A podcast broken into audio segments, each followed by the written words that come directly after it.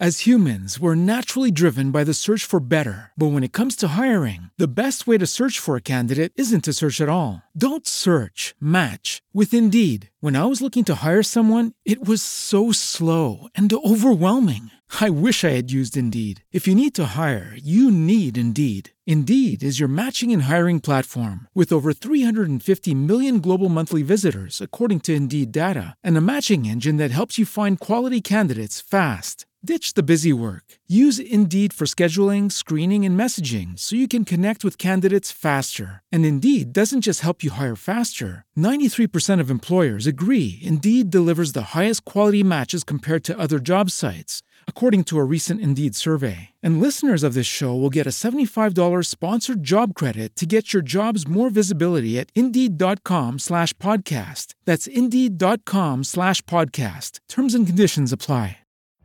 Every day, we rise, challenging ourselves to work for what we believe in. At U.S. Border Patrol, protecting our borders is more than a job, it's a calling. Agents answer the call, working together to keep our country and communities safe. If you're ready for a new mission, join U.S. Border Patrol and go beyond. Learn more at cbp.gov/careers.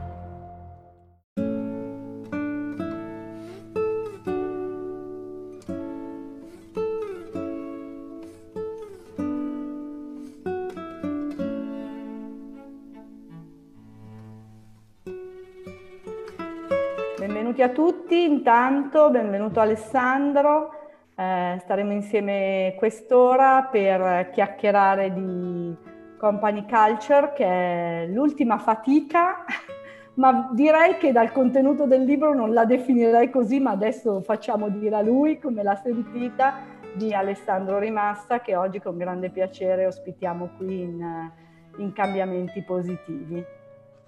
Beh, devo dire, no, dai, non una, una fatica, una, un bello scrivere, ma soprattutto un bel ricercare prima, un bel confrontarsi con tanti direttori HR, esperti di Future of Work, persone competenti su tutto il cambiamento del lavoro che c'è. Devo dire che quando eh, ho pensato a questo libro, quando ho iniziato a lavorare con, con Egea e quando uno dei miei collaboratori, Nicolas, mi ha suggerito di mettere insieme tutti i pensieri che avevo sulla cultura aziendale per questo libro, non uh, pensavo e non avevo assolutamente idea di che cosa sarebbe successo poco dopo, perché l'idea di questo libro eh, e il primo lavoro è dello scorso febbraio. Quindi, eh, come dire, ignaro come tanti di quello che sarebbe successo da marzo in, in avanti, eh, io mi approcciavo a trattare un tema che eh, ritenevo centrale e ritengo ovviamente centrale per questi anni venti, ma che pensavo uh, sarebbe, come dire, arrivato agli onori della cronaca con un po' di tempo in più e quindi pensavo, uh, come dire, di essere un po' troppo in anticipo e forse un po' all'avanguardia nello scrivere company culture, però uh, mi immaginavo 2023-2024 in cui tante persone si sarebbero rifatte a quei concetti e tante aziende avrebbero fatto delle trasformazioni in quella direzione. Poi è successo quello che è successo e di colpo la, la cultura aziendale è diventato l'unico mezzo di sopravvivenza per le aziende e di collegamento tra aziende e persone. E quindi il libro di colpo è diventato di una eccezionale attualità per me e per tutte le persone che con me eh, hanno collaborato nello scriverlo e oggi poi per tutte le persone che lo leggono e dico... Eh, che lo usano anche, perché questo non è un libro tanto da leggere, eh, ma è un libro soprattutto da usare, tant'è che per esempio il canvas eh, eh, con, collegato al libro io l'ho messo a disposizione gratuita online perché credo che le cose poi vadano usate e credo che la trasformazione di cui hanno bisogno le aziende oggi sia qualcosa non rimandabile che dobbiamo fare. Quindi se posso mettere a disposizione uno strumento sono ben felice. Fa parte, fa parte, del bene comune, no? Eh, quindi grazie Alessandro, veramente siamo molto felici e siamo anche felici io ed Elga comunque ad aver certo. contribuito con una nostra eh, piccola esperienza perché comunque quel mettere diciamo le mani in pasta, come dico sempre, eh, in qualcosa che davvero è bene comune. No? E quindi eh, felici di averti, felici di poter parlare con te ancora una volta anche eh, di benessere nei luoghi di lavoro come, eh, come di una sfida eh, che assolutamente è in essere oggi più che mai, lo sappiamo, e che molte aziende finalmente hanno deciso di, di, di, di affrontare. Quindi Company Culture eh, promuove questo cambiamento eh, con grande forza e quindi noi ti ringraziamo perché veramente è un, una fase davvero importante, ce, ce n'è di bisogno ogni giorno. Eh, veramente grazie e felici di essere qui con te questa sera. Alessandro, siamo partiti a parlare del libro. Io eh, ti chiederei, eh, il libro ovviamente è il protagonista della nostra chiacchiera stasera, però magari per chi non ti conosce, di raccontare un pochino eh, chi sei, perché non sei a mio parere un promotore del cambiamento, ma sei un vero esempio di cambiamento di successo. E, e, soprattutto raccontaci magari un attimo tutto il tuo impegno, la tua visione, il purpose nel, nell'accompagnare le persone, nell'impegnarti nella divulgazione di questi temi. Così poi arriviamo poi a parlare di tutti gli stimoli incredibili che abbiamo letto nel tuo libro, ma magari partiamo per chi non ti conosce da chi sei.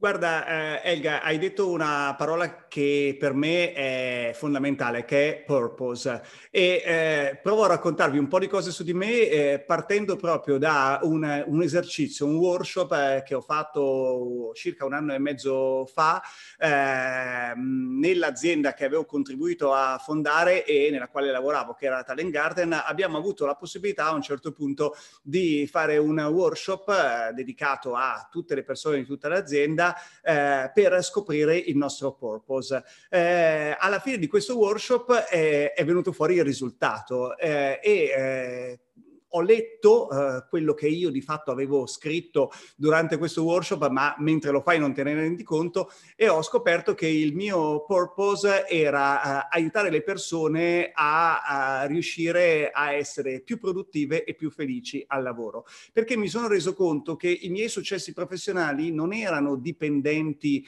eh, da me, dalla mia capacità di fare, dalle idee che avevo avuto o da altro, ma erano sempre totalmente dipendenti dalle persone di cui mi ero circondato.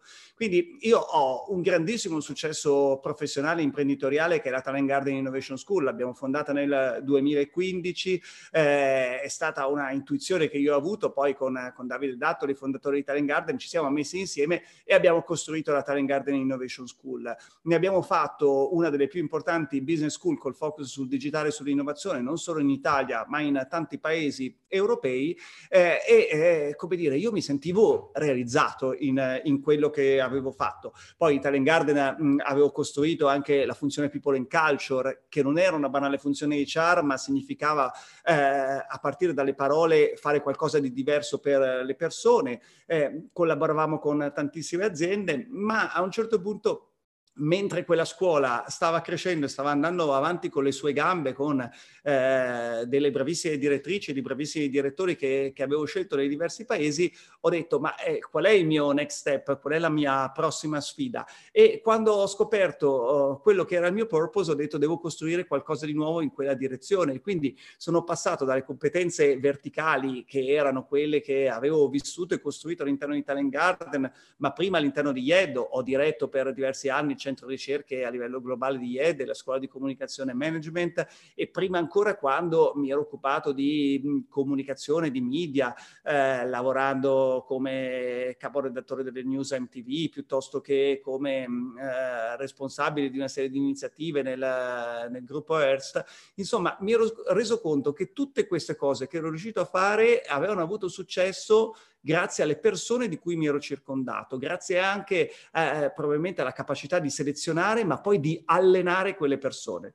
E, e da lì ho sentito il bisogno, insomma, poi di, di costruire una nuova sfida mh, professionale eh, e una nuova impresa, che è quella che sto costruendo in questi giorni, è ancora, come dire, all'inizio della sua storia, che è Changers. Changers si sostanzia in quattro parole, work better, be happier, cioè se lavori meglio puoi essere più felice.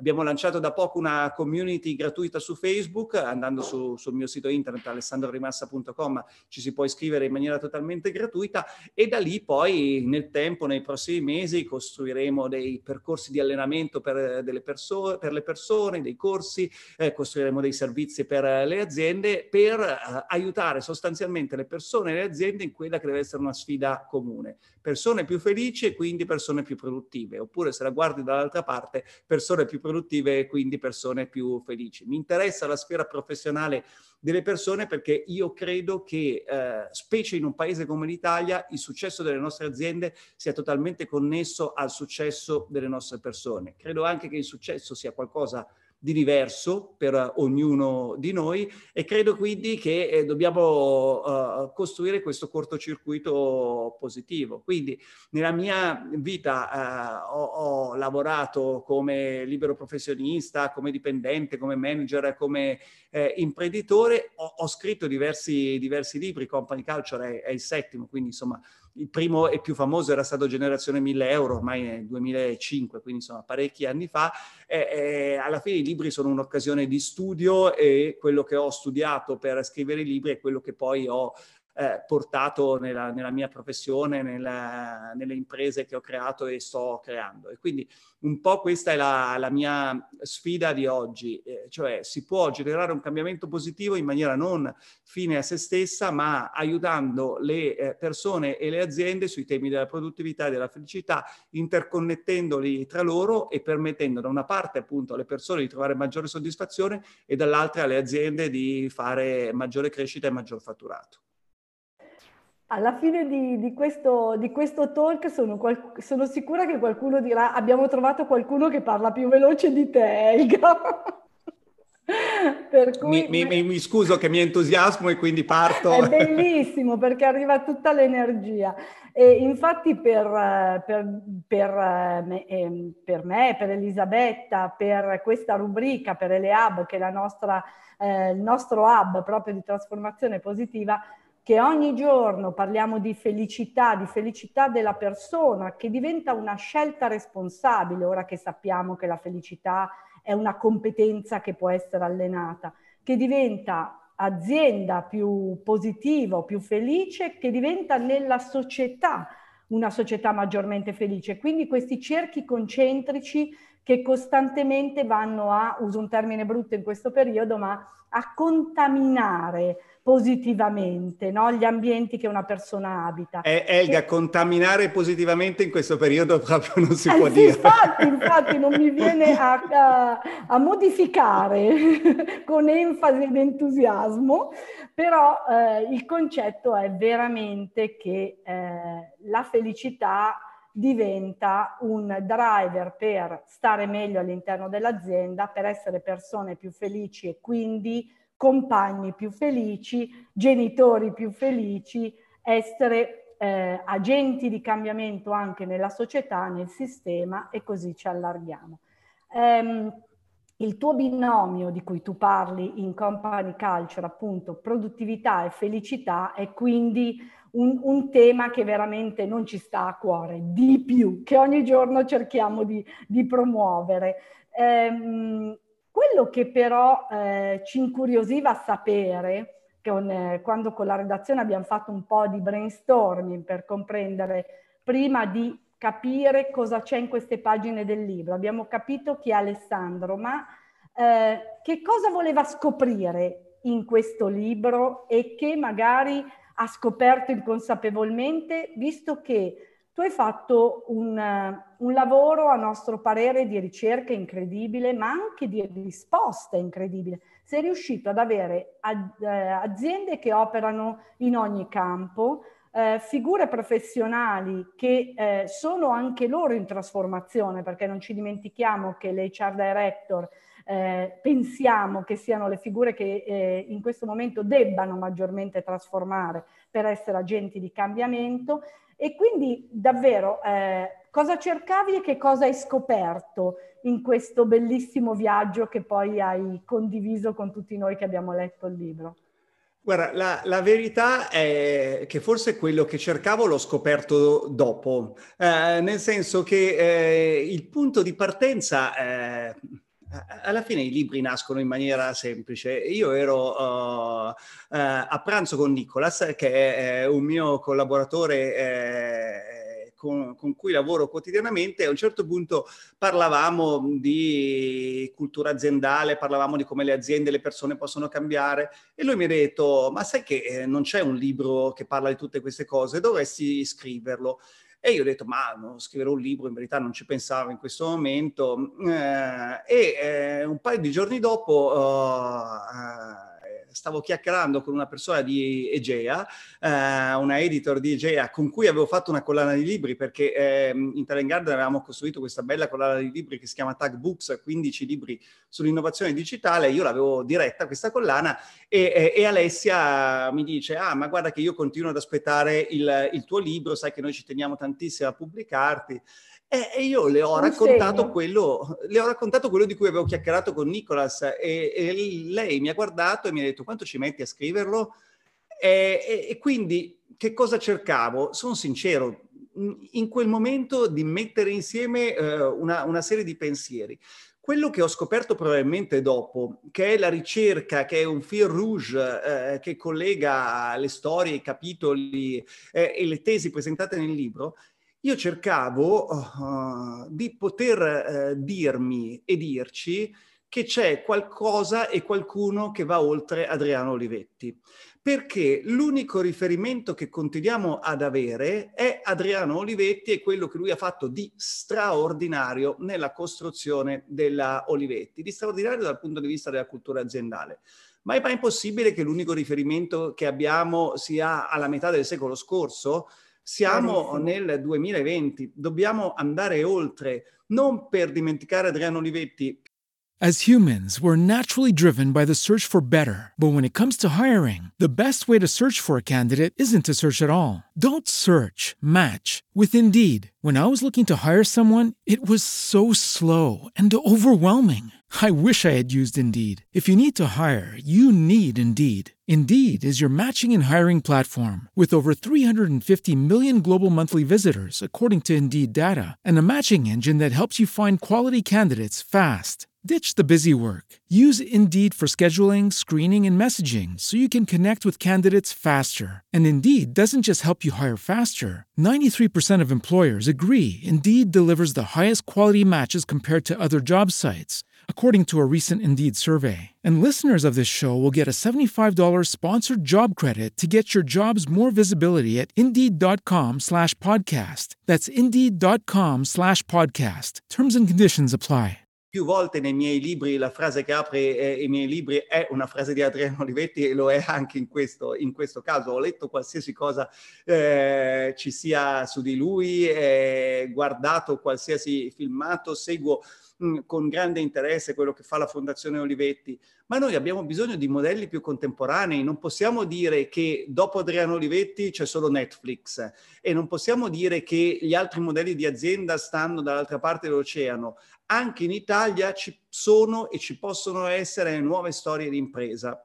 E quindi alla fine quello che eh, cercavo probabilmente eh, era il poter dire che mh, nella nostra cultura d'impresa, nella cultura d'impresa italiana non c'è solo Adriano Olivetti e quello che ho trovato è che non c'è solo Adriano Olivetti, perché ci sono tantissime altre eh, storie di aziende che stanno cambiando. E devo dire che questo cambiamento mh, positivo uh, delle aziende in epoca di Covid uh, è diventato ancora più positivo. E quindi eh, si è innescato un cambiamento più, più rapido, più repentino perché le aziende, eh, io non penso mai che i cambiamenti debbano essere, debbano essere fini a se stessi.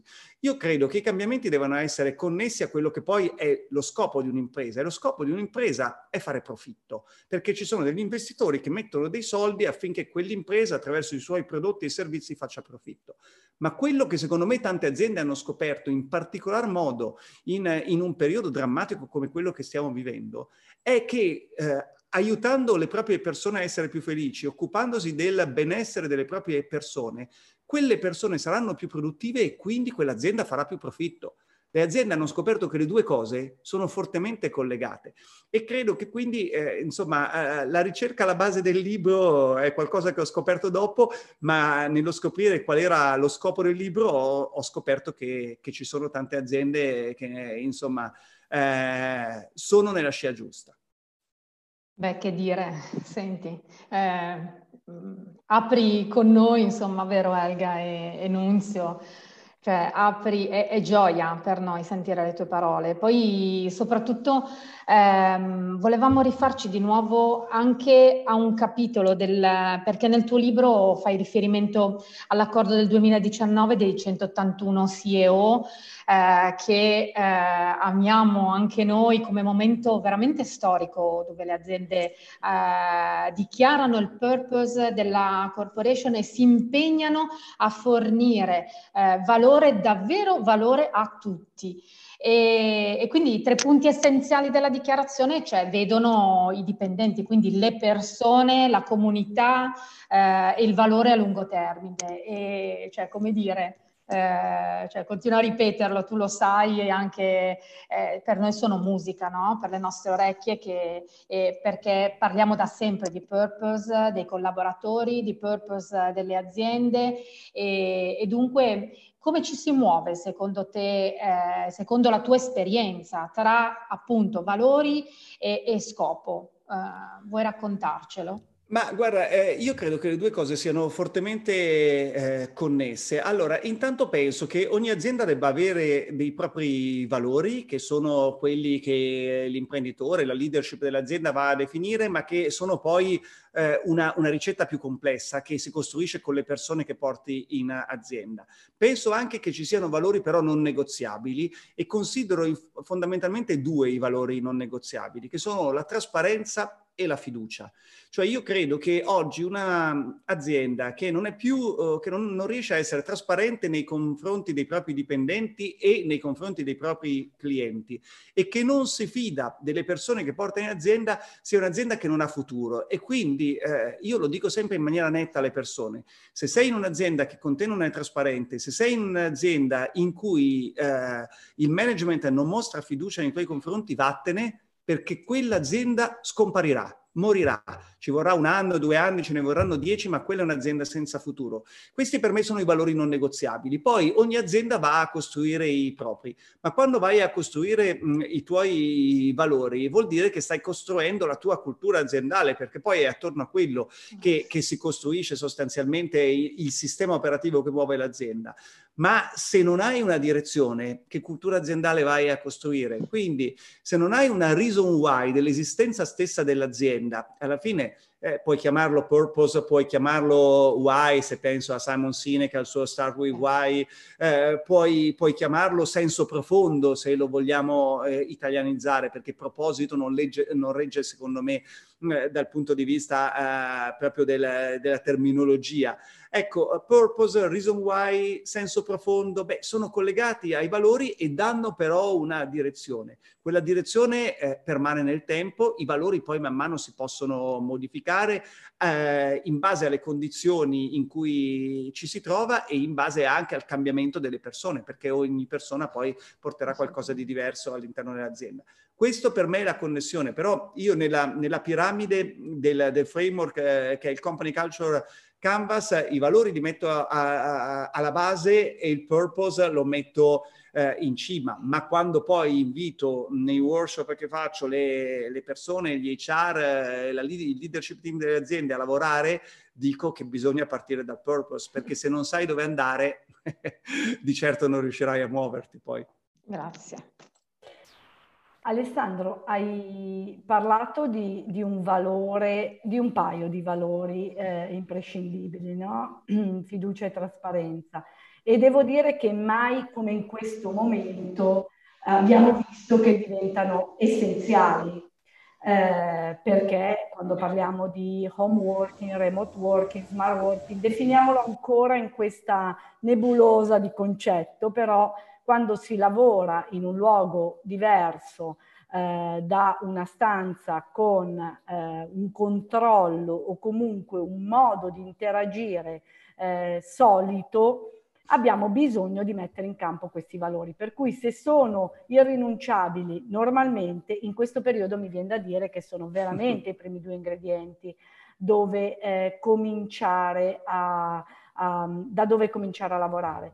E un altro concetto che mi è piaciuto tantissimo è che eh, tu fai riferimento, anche adesso parlavi di se non sai dove andare, ehm, da dove vuoi partire, no? Un po' questa la domanda banalmente, ma eh, parli spesso di percorso, di viaggio.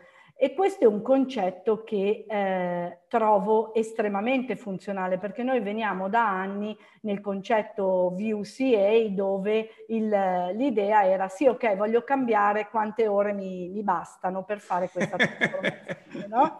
e invece adesso siamo proprio finalmente a parlare di viaggio, percorso, cammino che dura e continua a modificarsi e ripeto e questo momento storico ci sta stimolando ancora di più su questo cambiamento.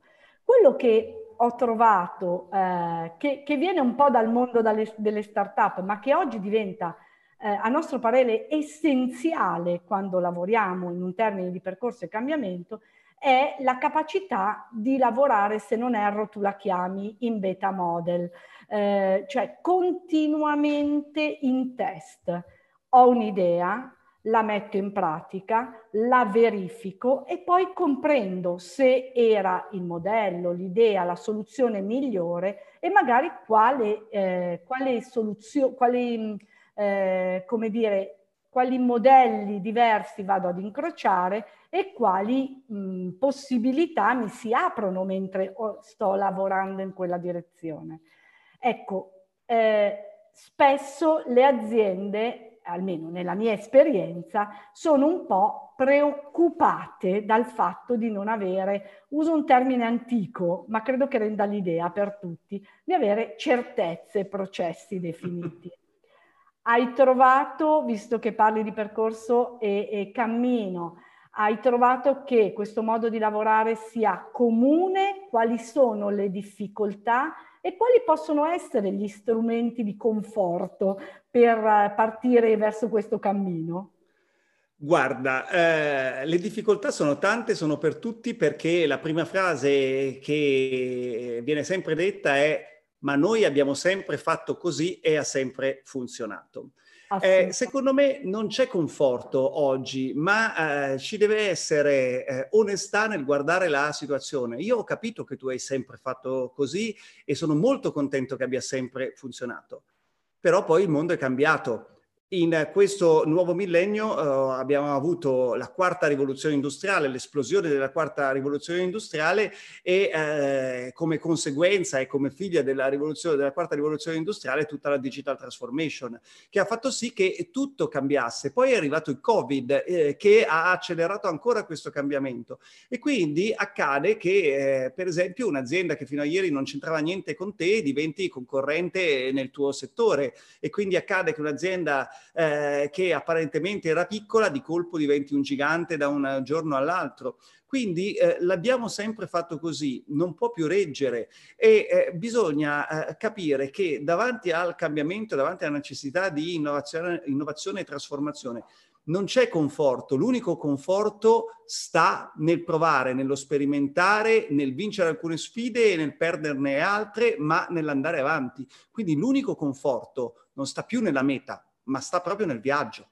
E se ammettiamo questo, ci godiamo il viaggio. Se pensiamo invece che semplicemente dobbiamo arrivare da qualche parte, viviamo un viaggio con affanno, ma tendenzialmente non avremo più le forze, le energie e le capacità di arrivare mm, in, eh, in quella meta perché semplicemente non sappiamo più quale sia la meta.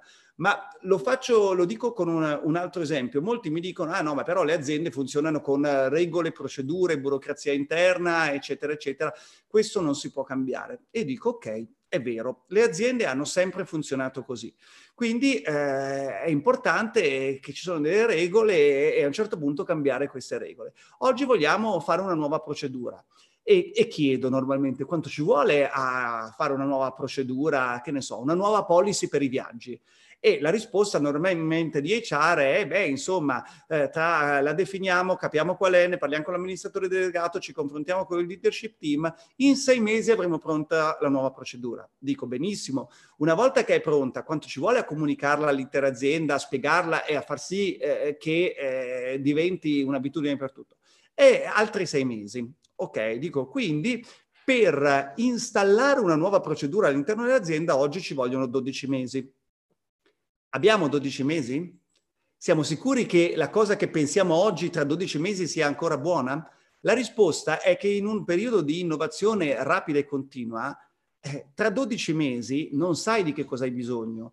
Quindi devi trovare un nuovo modo per gestire quell'azienda. E quindi il sistema operativo passato, che era quello di regole, procedure, processi e burocrazia, non è che sia brutto e che io teorizzi che c'è un sistema operativo più bello. È bellissimo anche quel sistema operativo lì, ma non funziona più perché nel frattempo uh, la nostra azienda e le nostre tipologie di aziende sono cambiate. Quel sistema operativo andava bene all'interno di alcuni computer, ma oggi abbiamo gli smartphone e per gli smartphone hai bisogno di un sistema operativo diverso. Il nuovo sistema operativo si chiama Company Culture ed è un sistema operativo flessibile perché è un, un sistema operativo che continuamente cambia, perché è basato sui valori, perché è basato sul purpose, perché mette le persone al centro e perché dà alle persone la possibilità di sperimentare, di innovare, di sbagliare, di ritentare.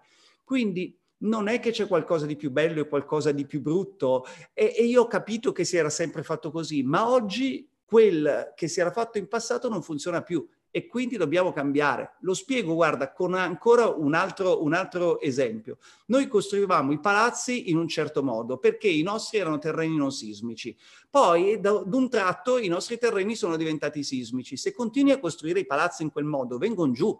Quindi, una volta che sono venuti giù, tu non puoi ricostruirli nello stesso modo, devi costruirli in un modo diverso. Quindi, costruivi prima le tue aziende con regole, con procedure, con burocrazia e oggi li devi costruire con la company culture, se no vengono giù. Non è colpa di nessuno e quindi non bisogna trovare un conforto, ma semplicemente godersi questo viaggio di trasformazione.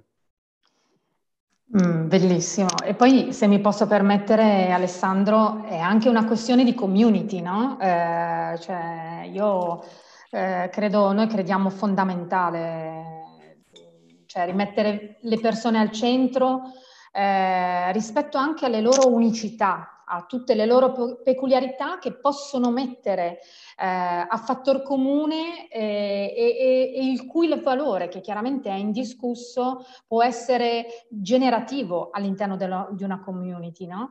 E, quindi questa parte fondamentale di cui tu parli e anche Changers comunque eh, diciamo eh, si, basa, si, basa, sicuramente su questo. Mm, vogliamo chiederti come si crea una community davvero generativa, soprattutto oggi eh, che, eh, come sai, come tutti sappiamo, siamo perennemente collegati in remoto e da oggi e da domani ancora, ancora di più. Quindi aiutaci anche tu a, a capire che l'hai, siccome l'hai sperimentato, lo continui a sperimentare. Eh. Lucky Land Casino asking people what's the weirdest place you've gotten lucky? Lucky? In line at the deli, I guess? Aha, in my dentist's office. More than once, actually. Do I have to say? Yes, you do. In the car before my kids' PTA meeting. Really? Yes. Excuse me, what's the weirdest place you've gotten lucky? I never win and tell. Well, there you have it. You can get lucky anywhere playing at LuckyLandSlots.com. Play for free right now. Are you feeling lucky? No purchase necessary. Void where prohibited by law. 18 plus. Terms and conditions apply. See website for details. It is Ryan here, and I have a question for you. What do you do when you win?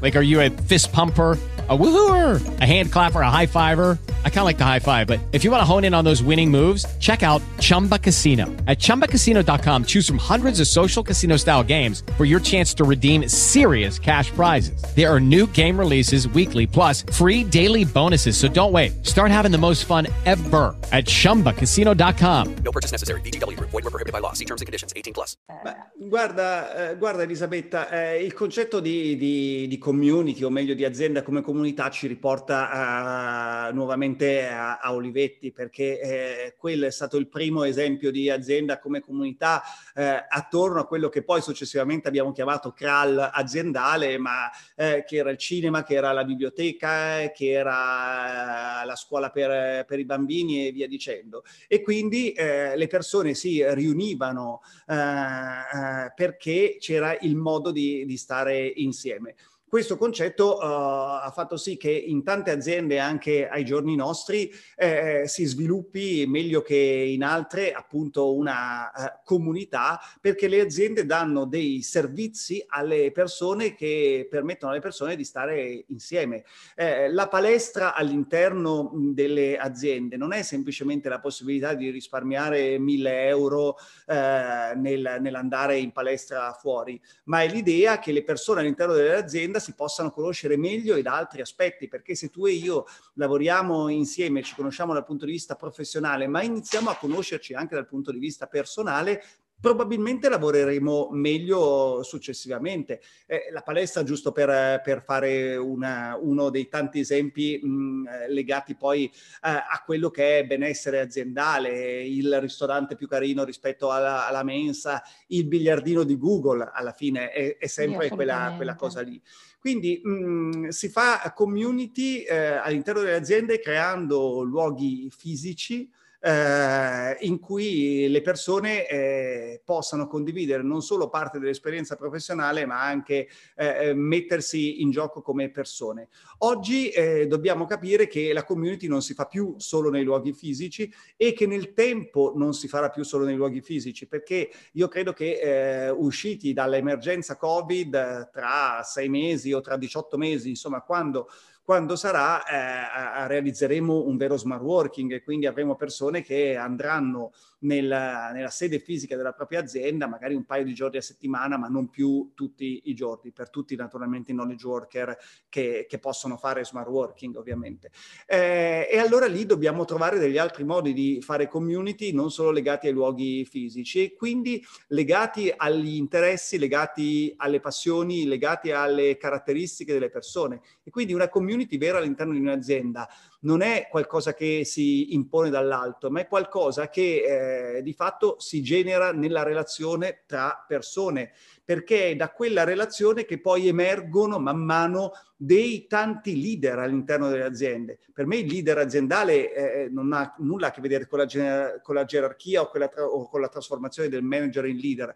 Leader può essere anche l'ultimo stagiaire appena entrato in azienda, perché ha qualcosa da mostrare, ha qualcosa da comunicare, ha qualcosa da mettere a disposizione degli altri. E quindi perché no, all'interno di un'azienda si può anche creare una community di appassionati di vino, perché ci sarà qualcuno che fatto un corso di sommelier che mette a disposizione la sua competenza di altri, in quel modo conoscerà altre persone all'interno dell'azienda, in quel modo mostrerà eh, anche qualcosa che ha a che vedere eh, col, eh, col sé personale e non solo col sé professionale e ancora si crea community in base anche a, a bisogni che ci sono eh, di, di, emergere, bisogni legati alla diversity all'interno delle, delle aziende e lì è un'altra occasione. Ma la cosa secondo me importante è che ogni volta che crei una o più community all'interno dell'azienda, offri la possibilità alle tue persone di emergere come persone e non solo come professionisti, ma di mostrare un altro lato della loro professionalità. E quindi ormai è dimostrato dalle eh, ricerche eh, fatte da tanti studi accademici, chi partecipa attivamente alla vita in azienda, alla vita di community, alla vita, eh, eh, lasciatemi eh, dire, extra aziendale, ma all'interno dell'azienda, sono le stesse persone che poi riescono a emergere maggiormente all'interno dell'azienda, a fare migliori carriere, perché sono le persone che si mostrano nella loro interezza perché noi non è che siamo mezzo lavoro e mezzo professionista e mezza persona, noi siamo una roba sola, no? Alla fine. Io odio il concetto di work-life balance, perché noi dobbiamo parlare di life balance, di bilanciamento della nostra vita in cui il lavoro è una parte più o meno preponderante per ognuno di noi a seconda dei momenti, a seconda delle stagioni, a seconda dei nostri interessi. Ecco, siamo una cosa unica, eh, non, non possiamo tagliarci con un coltello e quindi eh, l'azienda come comunità come somma di comunità è una possibilità per le persone di crescere professionalmente e di eh, esprimersi al meglio e perché no di coltivare relazioni, perché alla fine siamo esseri umani, quindi le relazioni sono la cosa più importante che abbiamo. Assolutamente. Eh, direi, io la chiamo addirittura work-life integration perché ormai chiaramente è tutto integrato, quindi non, non ci deve essere. Poi la parola bilanciamento veramente ormai stride.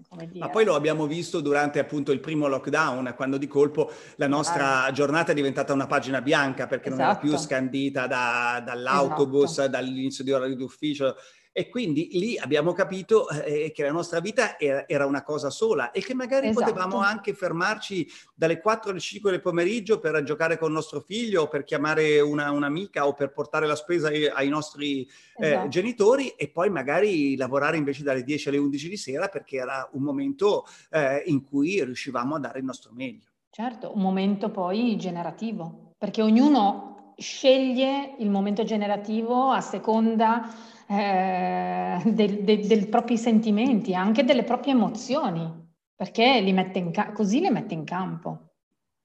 Grazie davvero, grazie. Alessandro, hai parlato mh, ancora una volta di un tema che apre il cuore, no? eh, inteso proprio come eh, il leader non è solo gerarchicamente eh, colui che in qualche modo eh, è alla governance dell'azienda, ma il leader diventa un po' il first mover in ogni direzione, no? Per cui chiunque lo può essere, chiunque può portare e condividere la ricchezza e il valore. Questo è un tema eh, veramente che può arricchire le persone e arricchire le aziende allo stesso modo, eh, in, con un potenziale incredibile. Però le persone che poi prendono la decisione nelle aziende ci sono e eh, io l'ho vissuto sulla mia pelle avendo un ruolo apicale per anni, eh, alla fine è importante che le persone si fidino di noi, ma è altrettanto fondamentale che si fidino di noi perché dimostriamo di essere i valori che raccontiamo, dimostriamo con le azioni che si possono realmente fidare della nostra trasparenza e della nostra autenticità. Eh, in questo periodo credo che eh, questa leadership, chiamiamola comunque così perché dà un'idea eh, di persone che sono chiamate a guidare delle altre nel, nell'ottica delle strategie aziendali, delle strategie di business e del raggiungimento dei profitti, in questo concetto, in questo momento vediamo che si aggiungono altri ingredienti rispetto al passato dove c'era una leadership, una leadership gerarchica, no? per cui la comunicazione empatica, eh, il modo di vedere soluzioni creative che consente l'uso dell'immaginazione come potere di sviluppo di un futuro che arriverà, no? E quindi allargare la creatività in senso come pensiero laterale, come la scoperta di innovazioni, di soluzioni mai pensate prima e mai fatte prima, mai praticate prima ma ehm, eh, la, il valore di accogliere la diversità e tutto ciò che è ricchezza di una, di una diversità da integrare al meglio. Eh, mh, tutti noi però ogni giorno andiamo nelle aziende e troviamo che questo è un concetto molto bello, ancora un po' poco praticato. Le persone che tu hai intervistato in realtà l'hanno più o meno raccontato come, ehm, eh, com- come loro modo eh, di, di lavorare, come loro modo di procedere per costruire questa eh, company culture, chiamiamola così, eh, del nostro new normal. Serve un po' di vulnerabilità della persona prima che del professionista per riuscire a mettersi a disposizione veramente con il proprio essere e non con le proprie competenze o il proprio background professionale e se sì, hai incontrato, non ti chiediamo ovviamente i nomi in questo percorso, ma eh, hai incontrato persone che eh, sono disposte a farsi vedere un pochino più come uomini o donne ovviamente e magari un po' meno come job title? Allora, eh, È, è una domanda difficile, eh, nel senso mh, mm, che la vulnerabilità storicamente non è mai associata al concetto di managerialità. Se sei un manager non puoi essere vulnerabile, devi essere un supereroe, devi sempre avere la risposta e sempre avere l'ordine pronto.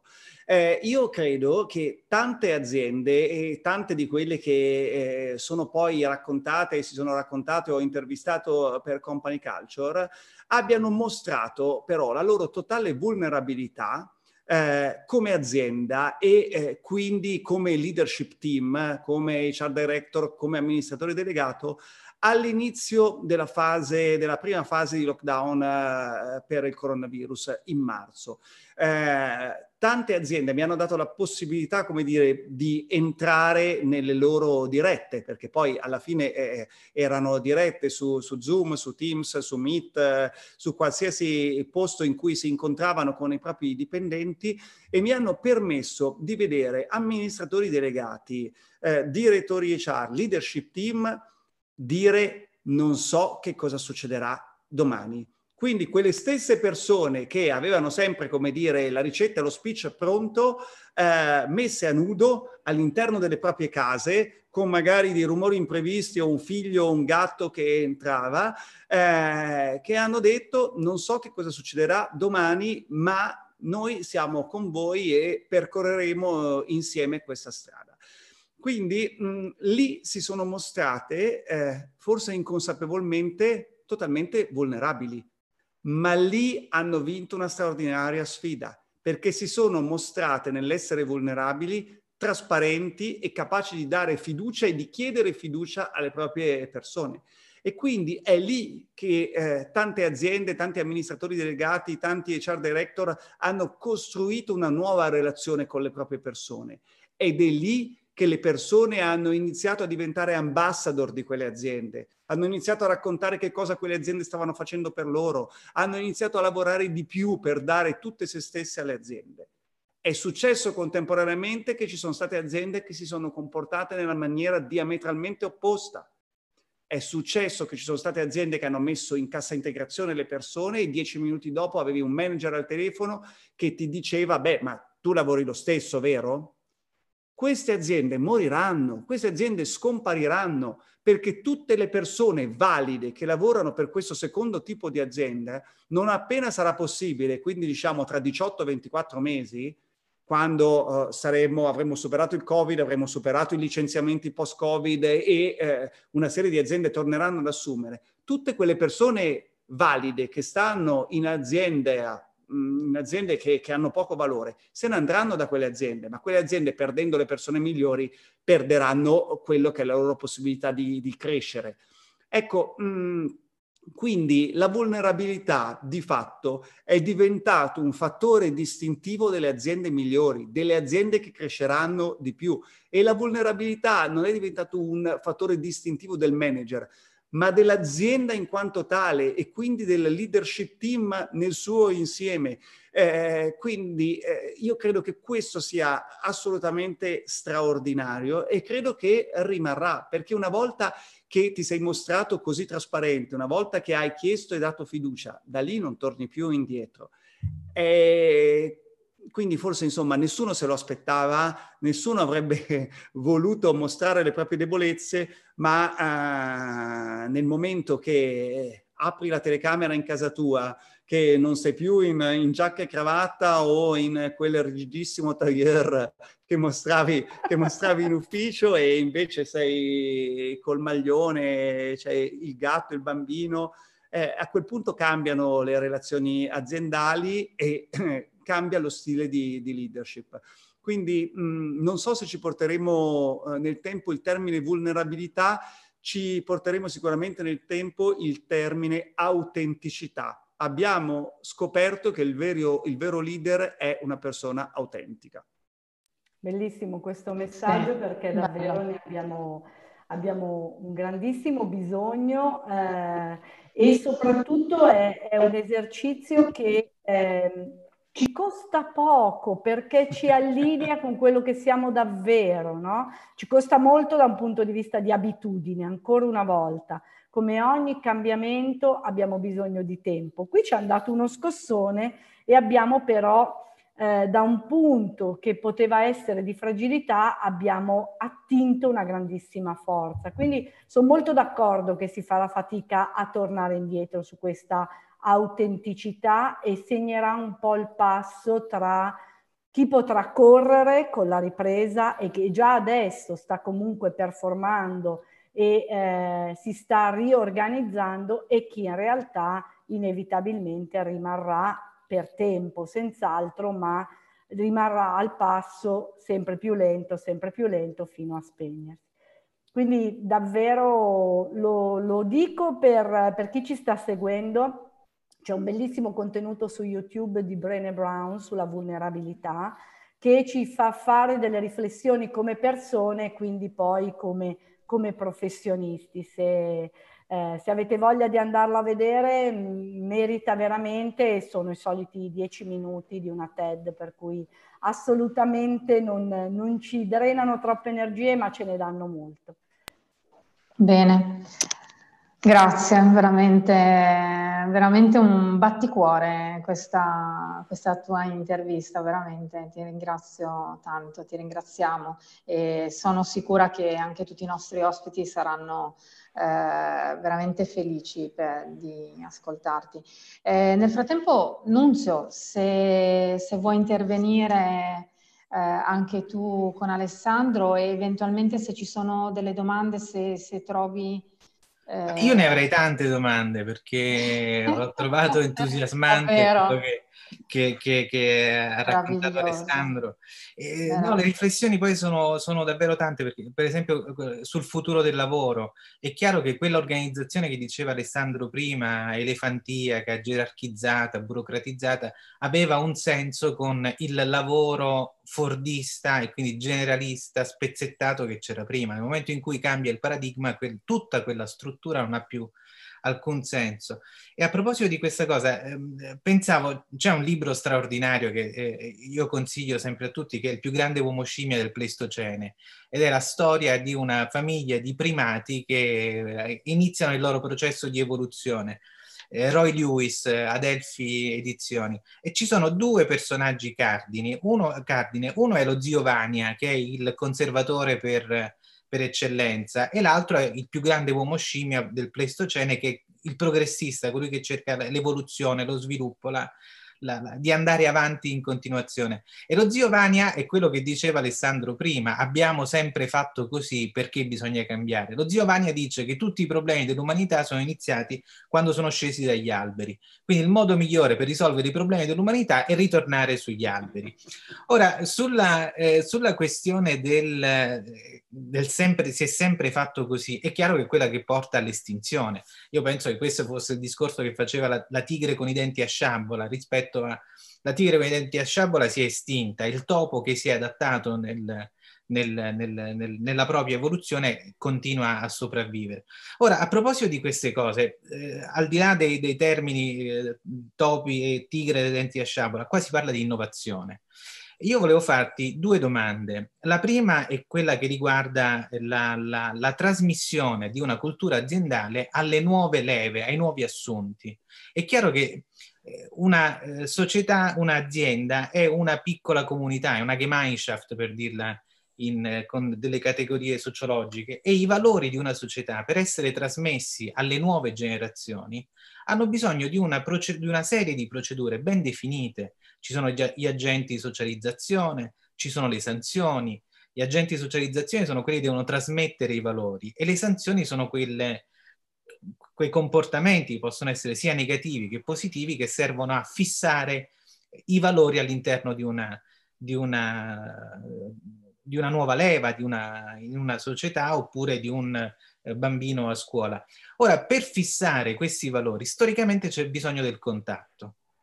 Ora, io ti chiedo, in una eh, eh, in un contesto dove il contatto tra le persone eh, viene sempre, eh, come dire, diminuisce a causa dello smart working, come si fanno a trasmettere i valori aziendali ai nuovi assunti?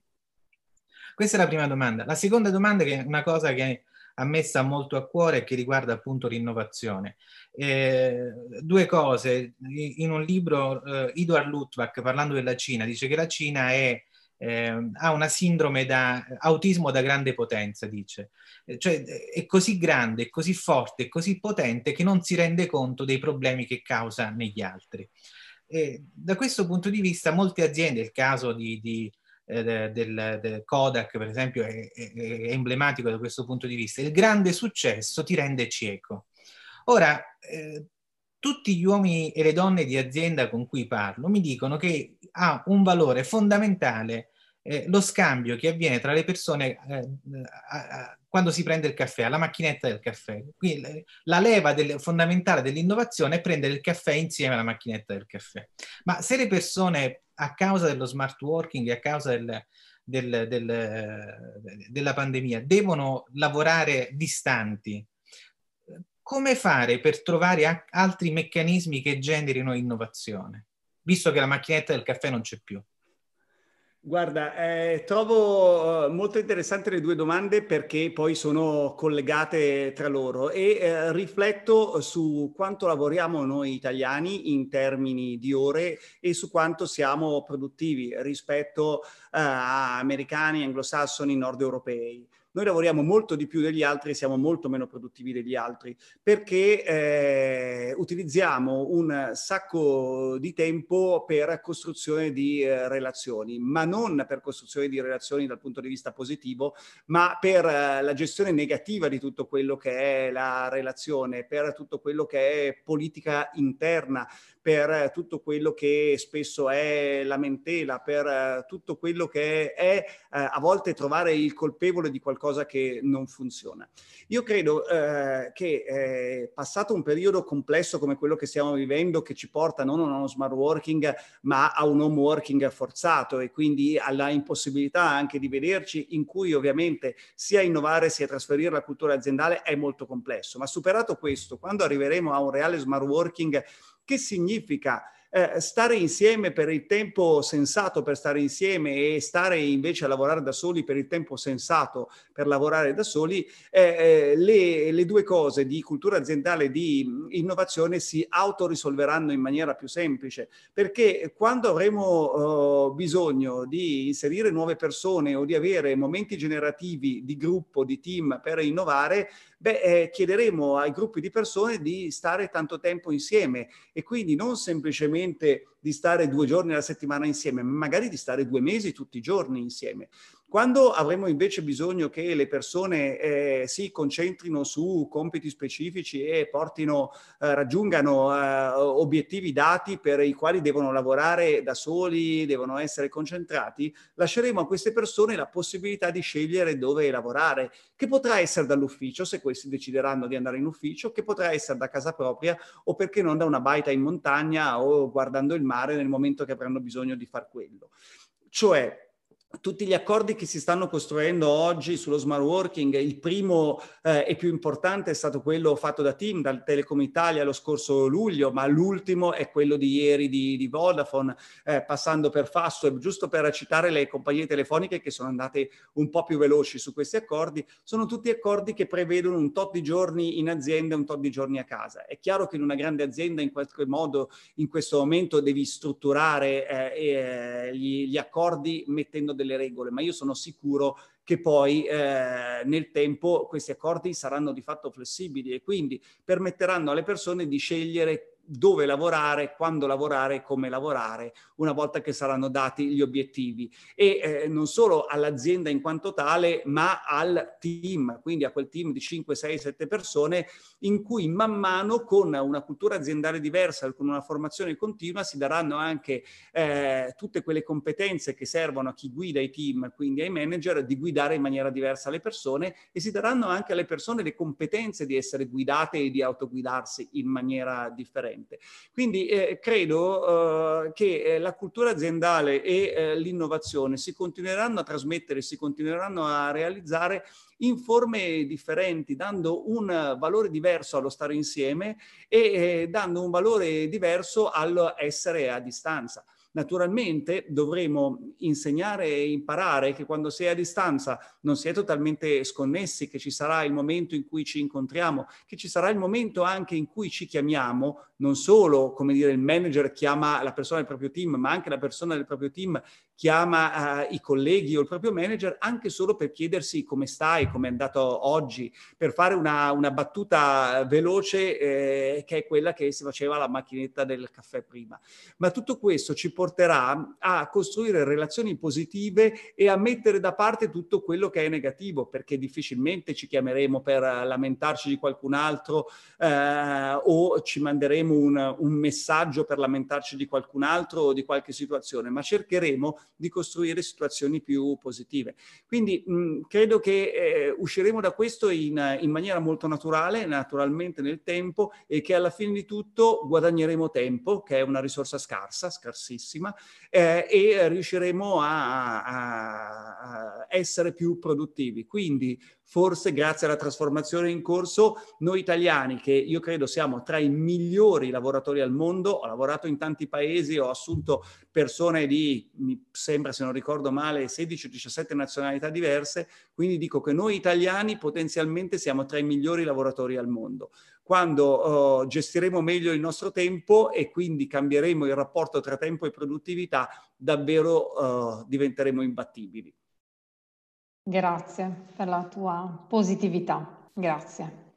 Positività proattiva però, non esatto, è positività fine a se stesso, no, dobbiamo agire affinché questo avvenga. Assolutamente. Sì, sì, ripartiamo da dove siamo partiti, no? La scelta è una responsabilità personale, scegliere in una direzione o in un'altra sta alla persona prima che all'azienda e al contesto, no? Per cui eh, possiamo veramente essere ognuno di noi artefice del proprio cambiamento e dare veramente il proprio contributo. Questo è un bellissimo messaggio. Eh, ancora due minuti per una domanda. Ehm, poi non vogliamo, non vogliamo sforare e, ed eventualmente raccoglieremo le altre. Che stanno Anche arrivando. perché alle 20 ho un'altra diretta che in verità è la diretta con la mia palestra per allenarmi. Assolutamente, no, no, ma un minuto solo. In tutto questo cambiamento, gli HR che hanno un ruolo fondante, l'abbiamo detto, l'abbiamo accennato, l'abbiamo eh, sollecitato in più dimensioni ehm, sono probabilmente le prime figure che devono aiutarsi a cambiare. Eh, cosa vedi in questa direzione? Cioè, devono parlarsi di più, devono avere un maggior, maggior voce in capitolo nelle governance. Eh, che cosa credi che possa funzionare? Quali competenze forse anche loro devono allenare per poi essere sfidanti, oltre che sfidati? Guarda, potremmo, potremmo stare un'altra ora, ma vedo il sole e vedo la nebbia. Eh, vedo uh, che HR deve essere al centro delle aziende, altrimenti tutto quello che abbiamo raccontato non uh, può accadere, ma vedo che HR come oggi eh, rischia di essere inutile nelle aziende. Quindi vedo una necessità eh, importante di HR di trasformarsi, di continuare a formarsi e eh, di essere la prima funzione che eh, si mette in discussione e quindi è pronta a cambiare anche in maniera radicale. Eh, perché se questo non avverrà HR non sarà al centro delle aziende, ma se HR non sarà al centro delle aziende, le persone non saranno mai al centro delle aziende perché HR è la funzione che eh, guida le persone. Quindi da una parte dico a tutte le persone che sono in azienda, se il vostro direttore HR non è una prima linea, non è eh, il braccio destro o sinistro dell'amministratore delegato, scappate perché quell'azienda non metterà mai al centro le persone, ma dico ai colleghi direttori HR, a tutte le persone che lavorano oh, nelle risorse umane, eh, formatevi, sfidatevi, eh, provate cose nuove, sperimentate e imponete una sperimentazione continua all'interno dell'azienda. Se eh, rimanete in un angolo, se rimanete passivi, sarete sostituiti dalle macchine perché non serve la gestione delle risorse umane, ma servono dei veri nuovi leader che aiutano tutta l'azienda a, a, cambiare. Quindi ho provato a essere brevissimo, c'è il sole, c'è la nebbia, stato. dobbiamo davvero far splendere il sole. Grazie. Alessandro, grazie veramente di cuore, grazie mille, un sacco di spunti. Sono convinta che, che questo che questa talk generativo proprio ci porterà ancora, ancora di più e meglio ad andare verso, verso questa trasformazione positiva. Eh, ci rivediamo magari tra qualche mese per ci racconterai qualche effetto di questa campagna culture dopo i primi mesi che è in circolazione e ci racconterai lo sviluppo della, della tua community. Quindi grazie, molto, grazie, grazie. molto volentieri, grazie, grazie di cuore, è stato un piacere perché è stata una conversazione davvero stimolante, grazie. Grazie, grazie mille, buona serata grazie, a tutti. Buona serata a tutti. Ciao, grazie.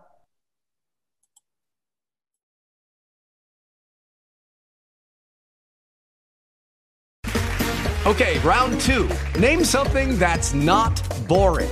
A laundry? Ooh, a book club. Computer solitaire, huh?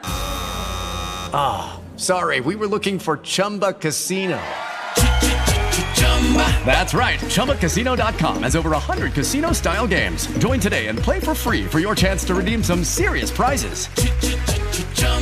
ChumbaCasino.com. No purchase necessary. Full prohibited by law. 18 plus terms and conditions apply. See website for details. Hello, it is Ryan, and we could all use an extra bright spot in our day, couldn't we? Just to make up for things like sitting in traffic, doing the dishes, counting your steps, you know, all the mundane stuff. That is why I'm such a big fan of Chumba Casino. Chumba Casino has all your favorite social casino style games that you can play for free anytime, anywhere with daily bonuses. That should brighten your day a little.